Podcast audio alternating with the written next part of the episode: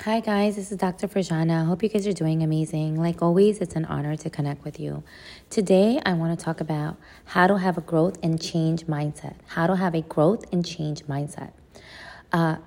Many individuals who sometimes even die early because they stay in the same environment, right? Even though there's toxicity going on, even though there's it's a bad neighborhood, they stay there because they feel like for some reason they have to stay there. They're programmed to stay there. Right? So what the goal is, be aware of that, right? Don't repeat the same patterns. If there's toxicity, move out of that neighborhood or move out of that dynamic. Next, be open to change. Relocate if necessary. Travel. Engage in new dynamics. Make new friends, right? Be open to a new circle. Don't do the same old with the same old people.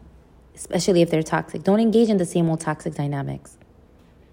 I mean, think about it. There's individuals who just stay in these same dynamics for years in and years and years. Don't respond to toxic people the way you always have. Change your responses to life where you aren't a victim.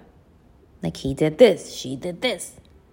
Choose different responses, like I said, to unconscious people.